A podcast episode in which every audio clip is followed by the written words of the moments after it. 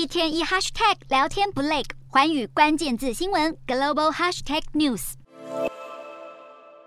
剧烈通膨、能源价格高涨，再加上美元显著走强，正引发投资人对英国经济陷入衰退的担忧，更让英镑兑美元在伦敦时间七日下午贬值百分之零点六四，来到一点一四五美元，创下三十七年以来的新低。这也成了英国新首相特拉斯就任后首次国会质询中面临的最大挑战。当被在野党问及如何挽救越来越疲弱的英国经济时，特拉斯回应计划从税务方面着手缓和物价压力，并同时兼顾经济发展。特拉斯即将公布经济振兴计划前夕，英镑汇价就重贬至三十七年以来新低，对新内阁、消费者与整体经济都构成巨大的压力。